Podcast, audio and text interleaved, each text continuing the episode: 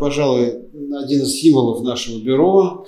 Вот та дверь, через которую все мы входили, та дверь, которая для нас представляла, наверное, поначалу вот все богатство исторического социокультурного контекста Остоженки, потому что на ней вот видно много слоев, наслоений разных, и каждое время на ней оставила свои отметины. И с ней была интересная история, когда в подъезде происходил ремонт, и вот как вы видите по желто-коричневым следам на этой двери подъезд красили вот такой вот, вот противной такой вот краской.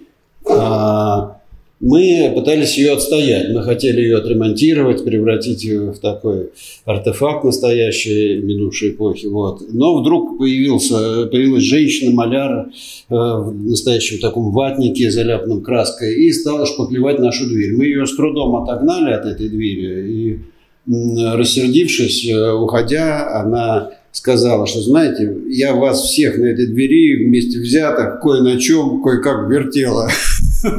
ушла, расстроилась, ушла. Ну, мы думали, слава богу, все, мы победили, мы эту дверь, значит, спасли.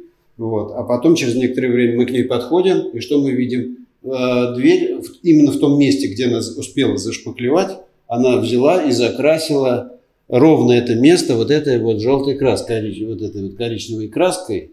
Она закрасила именно то место, которое она зашпаклевала, и не дюймом больше. То есть вот такая была история с этой дверью, и она, ну, в общем, некий, вот, да, она для нас э, некое начало э, означает. Мы все как-то с ней сильно ну, связаны. Поэтому сейчас она для нас больше, чем дверь. Вернее, пол двери, она меньше, чем дверь, но, с другой стороны, она больше, чем дверь.